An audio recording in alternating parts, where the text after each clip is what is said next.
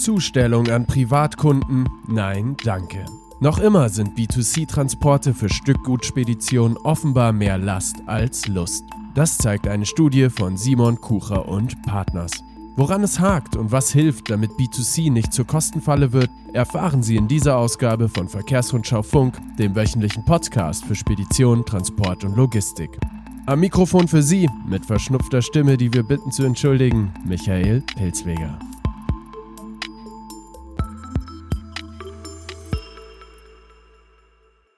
Das hätte Cornelia Reifenberg, Partnerin bei der Strategie- und Marketingberatung von Simon Kucher und Partners in Köln, nicht erwartet. Für eine sogenannte Mystery Shopping Studie ihres Hauses hatte sie sich als fiktive Kundin getarnt und bei Stückgut- und Teilladungsspediteuren Preisangebote eingeholt. Es ging um den Transport von 2 Euro Paletten kartonierter Möbel mit einem Durchschnittsgewicht von 70 Kilogramm, die von einem Online-Händler an Endkunden ausgeliefert werden sollten. Obwohl den Spediteuren hier neue Aufträge winkten, blieben die Anfragen von Reifenberg und ihrem Team relativ erfolglos. Von insgesamt 22 in Deutschland ansässigen Spediteuren gaben nur fünf ein Angebot ab und einige davon erst nach zwei Wochen, erzählt sie. Sechs Spediteure boten grundsätzlich keine B2C-Leistung, vier offerierten kein LTL im angefragten Raum und von den restlichen sieben Befragten blieb die Antwort sogar aus. Damit aber nicht genug. Die Preise der Anbieter hätten teilweise um über 200 Prozent auseinandergelegen. Zahlreiche Spediteure meiden offenbar das B2C-Geschäft, resümiert Reifenberg und warnt, dass damit wertvolles Wachstumspotenzial verschenkt wird. Denn der E-Commerce ist nach wie vor Treiber im Onlinehandel. Allein im ersten Halbjahr 2019 legte dieser insgesamt um 11,3 Prozent im Vergleich zum Vorjahreszeitraum zu, nennt der Bundesverband E-Commerce und Versandhandel Deutschland Zahlen. Insgesamt dürfte der E-Commerce-Umsatz nach Einschätzung des BVEH in diesem Jahr sogar knapp 72 Milliarden Euro brutto erreichen. Trotzdem hat das Endkundengeschäft für Spediteure oft nicht oberste Priorität, selbst wenn ein Spediteur im B2C tätig ist, beobachtet Reifenberg. So hätten drei der fünf Unternehmer auf ihrer Website keinen Link zur Angebotsanfrage und nur zwei konnten lokale Ansprechpartner nennen. Auch ein Follow-up bzw. Nachfragen zu einem abgegebenen Angebot sei meist komplett erfolglos geblieben. Stefan Seils, geschäftsführender Gesellschafter der Unternehmensgruppe Burspet in Hamburg, sagt, dass das B2C-Geschäft schwieriger und anspruchsvoller als das B2B-Geschäft sei. 5 bis 6 Prozent der Stückgutsendungen, die die Spedition umschlägt, gehen mittlerweile an Endkunden, Tendenz weiter steigend. Und klar ist auch, der Aufwand im B2C ist groß. 15 bis 20 Prozent mehr Kosten schätzt Seils im Vergleich zu B2B. Kostentreiber sind einerseits die im B2C niedrigen Stoppzahlen in der Zustellung und die längere Verweildauer pro Stopp.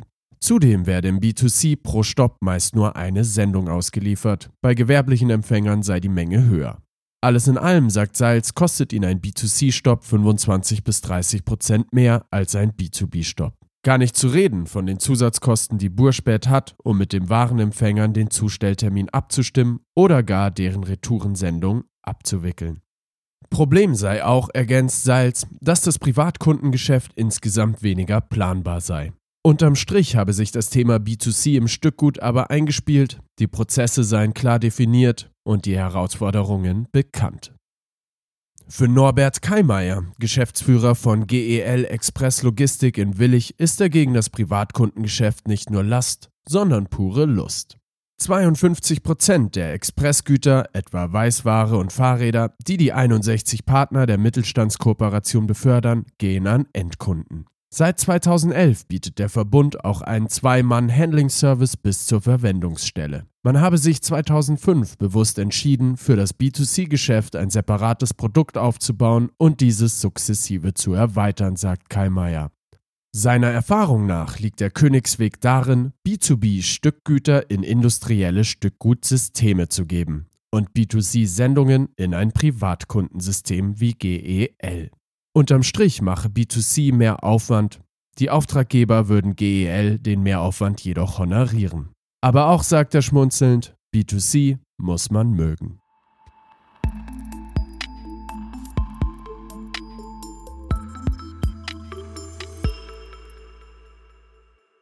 Wir begrüßen nun am Telefon Cornelia Reifenberg, Partnerin bei der Strategie- und Marketingberatung von Simon Kucher und Partners. Frau Reifenberg hat sich in der anfangs erwähnten Mystery Shopper Studie als Kundin getarnt. Frau Reifenberg, steigen wir gleich ein. Warum gibt es so wenig B2C-Transporte? Es scheint so zu sein, dass die Unternehmen diesen Aufwand scheuen, der mit dieser letzten Meile verbunden ist. Und das ist natürlich ein Aufwand. Da kommt man dann in enge Straßen, die schlecht zugänglich sind. Da kann dann der normale, ähm, die normale Hebebühne, vielleicht die, die kann nicht eingesetzt werden. Man muss dann irgendwelche anderen Geräte verwenden, um zu entladen. Man muss dann eben auch dieses lieferungsfrei Verwendungsstelle realisieren, was auch nicht leicht ist. Da braucht man dann vielleicht einen zweiten Mann dabei. Das ist in der operativen sicherlich aufwendiger und deswegen wird es gescheut. Wie empfinden Sie die Preisgestaltung denn in den Angeboten, die Ihnen vorlagen? Würden Sie sagen, dass man hier gemerkt hat, dass anders gerechnet wurde?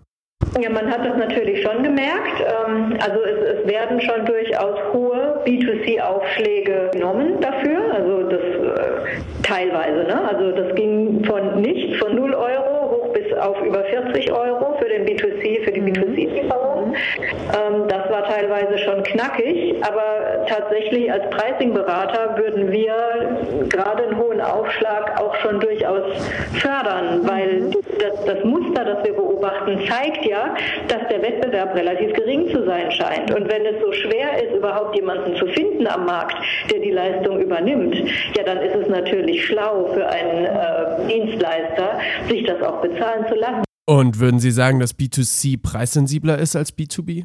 Also ich würde nicht per se unterstützen die Hypothese, dass das B2C-Geschäft preissensibler ist als das B2B-Geschäft. Mhm. Ein, ein Kunde, der sich einmal im, in ein paar Jahren ein Möbelstück bestellt, sicherlich weniger Zeit und Muße hat, einen systematischen Preisvergleich, was die Logistikkosten betrifft, durchzuführen, als ein professioneller Einkäufer in einem, in einem B2B-Anbieter. Mhm. Letzte Frage. Welche Tipps würden Sie den Unternehmen an die Hand geben, um im B2C-Geschäft erfolgreich operieren zu können?